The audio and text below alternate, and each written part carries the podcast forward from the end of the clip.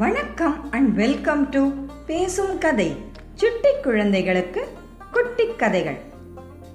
ஒரு சமயம் மகாவிஷ்ணுவோட பரம பக்தரான மகரிஷி நாரதருக்கு ஒரு சந்தேகம் இருந்துதான் மகாவிஷ்ணுவுக்கு பிடிச்ச பக்தர் யாருங்கிற கேள்விதான் அது. நாரதரோட கேள்விகள் எப்போவுமே உலக மக்களுக்கு நன்மை தரக்கூடியதாக தரக்கூடியதா தான் இருக்கும். சரி இந்த கேள்விக்கான பதிலை நாராயணங்கிட்டயே கேட்கலாம் அப்படின்னு சொல்லி நாரதர் நேர வைகுண்டம் போனார். பெருமாளே உங்களுக்கு ரொம்ப பிடிச்ச பக்தர் யாரு? அப்படின்னு கேட்டார்.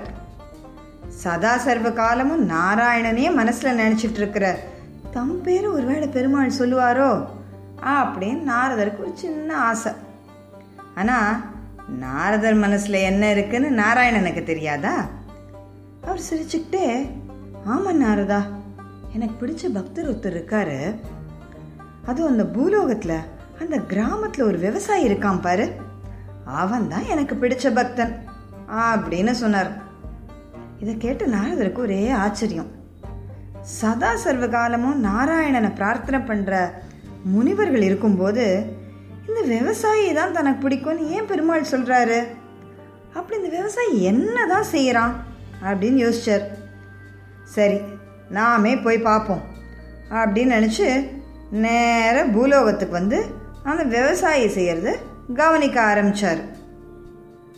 அந்த விவசாயி தினமும் காலையில் எழுந்த உடனே ஒரு ரெண்டு நிமிஷம் ஒரு முழு மனசோட நாராயணா நீ தான் என்னை காப்பாற்றணும் அப்படின்னு பிரார்த்திப்பான். அப்புறம் தன்னோட தினசரி வேலைகளை எல்லாத்தையும் செய்வான்.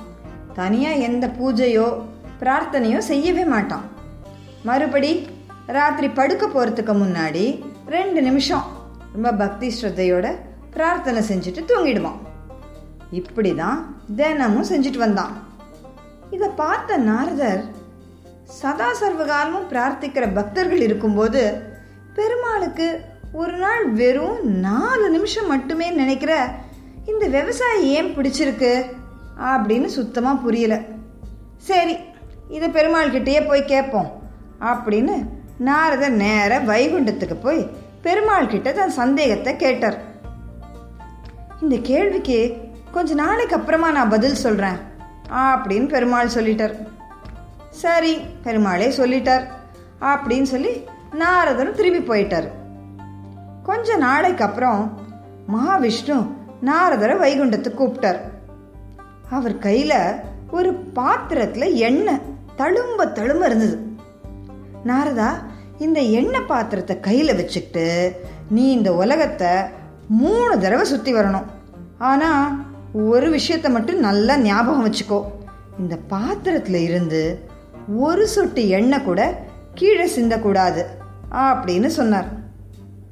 நாராயணன் என்ன சொன்னாலும் தட்டாம செய்யற பரம பக்தரான நாரதர் கண்டிப்பா செய்கிறேன் பெருமாளே அப்படின்னு சொல்லிட்டு கையில இருந்த பாத்திரத்தை வாங்கிட்டு கிளம்பினார். ரொம்ப கவனமா நாரதர் ஒரு முறை உலகத்தை சுத்தி வந்தார். அப்போ மகாவிஷ்ணு பக்கத்துல வந்து நாரதா அப்படின்னு கூப்பிட்டார். உடனே நாரதர் அட இருங்கப்பா ஒரு முக்கியமான வேலையில் இருக்கேன். அப்புறம் பேசுகிறேன் அப்படின்னு சொல்லிட்டு யாரு கூப்பிட்டாங்கன்னு கூட பார்க்காம போயிட்டார். அடுத்த முறையும் சுற்றி வந்தார். அப்போவும் மகாவிஷ்ணு வந்து மறுபடி நாரதா இங்கே கொஞ்சம் பாரேன். அப்படின்னு கூப்பிட்டாரு. நான் தான் முக்கியமான வேலையில் இருக்கேன்னு சொன்னேன்ல. இதை முடிச்சதுக்கு அப்புறம்தான் மற்றவங்கிட்ட பேச முடியும். அப்படின்னு சொல்லிட்டு நாரதர் போயிட்டாரு. மூணாவது முறையும் மகாவிஷ்ணு போய் நாரதரை கூப்பிட்டாரு. நம்ம ஒரு முக்கியமான வேலையில் இருக்கும்போது யாராவது நடுவில் வந்து வேற ஏதாவது சொன்னால் நமக்கு எவ்வளோ கோபமாக வரும். இப்போது நாரதருக்கும் கொஞ்சம் கோபமாக வந்துச்சு. எத்தனை தடவை தான் சொல்கிறது நான் முக்கியமான வேலையில் இருக்கேன். கொஞ்ச நேரத்துக்கு அப்புறம் வாங்க அப்படின்னு சொல்லிட்டார். மூணு முறை நாரதர் சுற்றி வந்தார். ஒரு சொட்டி எண்ணெய் கூட கீழே சிந்தலை. நேராக வைகுண்டத்துக்கு போய் நாராயணா நீங்கள் சொன்ன வேலையை சரியாக முடிச்சிட்டேன் அப்படின்னு சொல்லி பாத்திரத்தை நாராயணன் கிட்ட கொடுத்தாரு. நான் கொடுத்த வேலையை கரெக்டாக செஞ்சுட்டேன் நாரதா. ஆனால் நடுவில் மூணு தடவை நான் வந்து உன்னை கூப்பிட்டேன் தெரியுமா? நீ கவனிக்கவே இல்லை. அப்படின்னு ஒரு போலியான வருத்தத்தோட நாராயணன் சொன்னார். அடடா நீங்கள் தான் வந்து கூப்பிட்டீங்களா? நீங்கள் கொடுத்த வேலையிலே கவனம் இருந்ததுனால நீங்கள் கூப்பிட்டதை நான் கவனிக்கல. என்ன மன்னிச்சிடுங்க பெருமாளே அப்படின்னு நாரதர் சொன்னார். நாராயணன் சிரிச்சிட்டே சொன்னாராம். நான் கொடுத்த வேலையில் உன் கவனம் இருந்ததுனால நானே வந்து கூப்பிட்டும் நீ நிமிர்ந்து கூட பார்க்கல.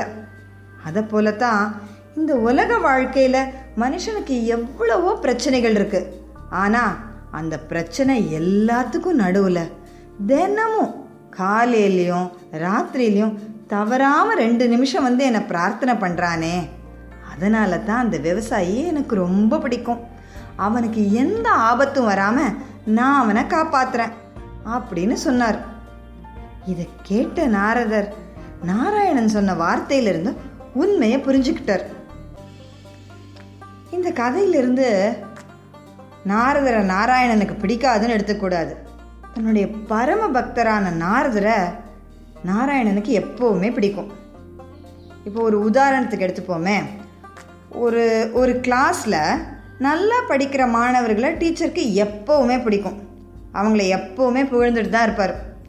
ஆனால் ஒரு நாள் அவர் கேள்வி கேட்கும்போது எப்போவுமே படிக்காத மாணவன் ஒருத்தன் சரியாக பதில் சொல்லிட்டா அவர் ரொம்ப சந்தோஷப்படுவார். சூப்பர்ரா சூப்பராக பதில் சொன்னேன். இப்படியே படித்தேன்னா நூற்றுக்கு நூறு வாங்கிடுவேன். அப்படின்னு சொல்லி அவன் ரொம்ப புகழ்ந்து உற்சாகப்படுத்தி அவனை எப்படியாவது முன்னேற்றணும்னு பார்ப்பாரு அதை போல தான் கடவுளும் நாம் அவர் பேரை சொல்ல மாட்டோமா? அவரை நினைக்க மாட்டோமான்னு எதிர்பார்த்துட்டே இருப்பார். அப்படி பிரார்த்தனை பண்ணுற பக்தனை கடவுள் எப்பவுமே காப்பாற்றுவார் அதனால் தினமும் நமக்கு பிடிச்ச இஷ்ட தெய்வத்தை ஒரு சில நிமிஷமாவது பிரார்த்தனை பண்ணணும். இதுதான் இந்த கதை சொல்லும் நீதி. இந்த கதை உங்களுக்கு பிடிச்சிருந்தா லைக் பண்ணுங்க ஷேர் பண்ணுங்க கமெண்ட் பண்ணுங்கள் இது போல நிறைய கதைகள் கேட்க பேசும் கதை யூடியூப் சேனலுக்கு சப்ஸ்கிரைப் பண்ணுங்க. நன்றி வணக்கம்.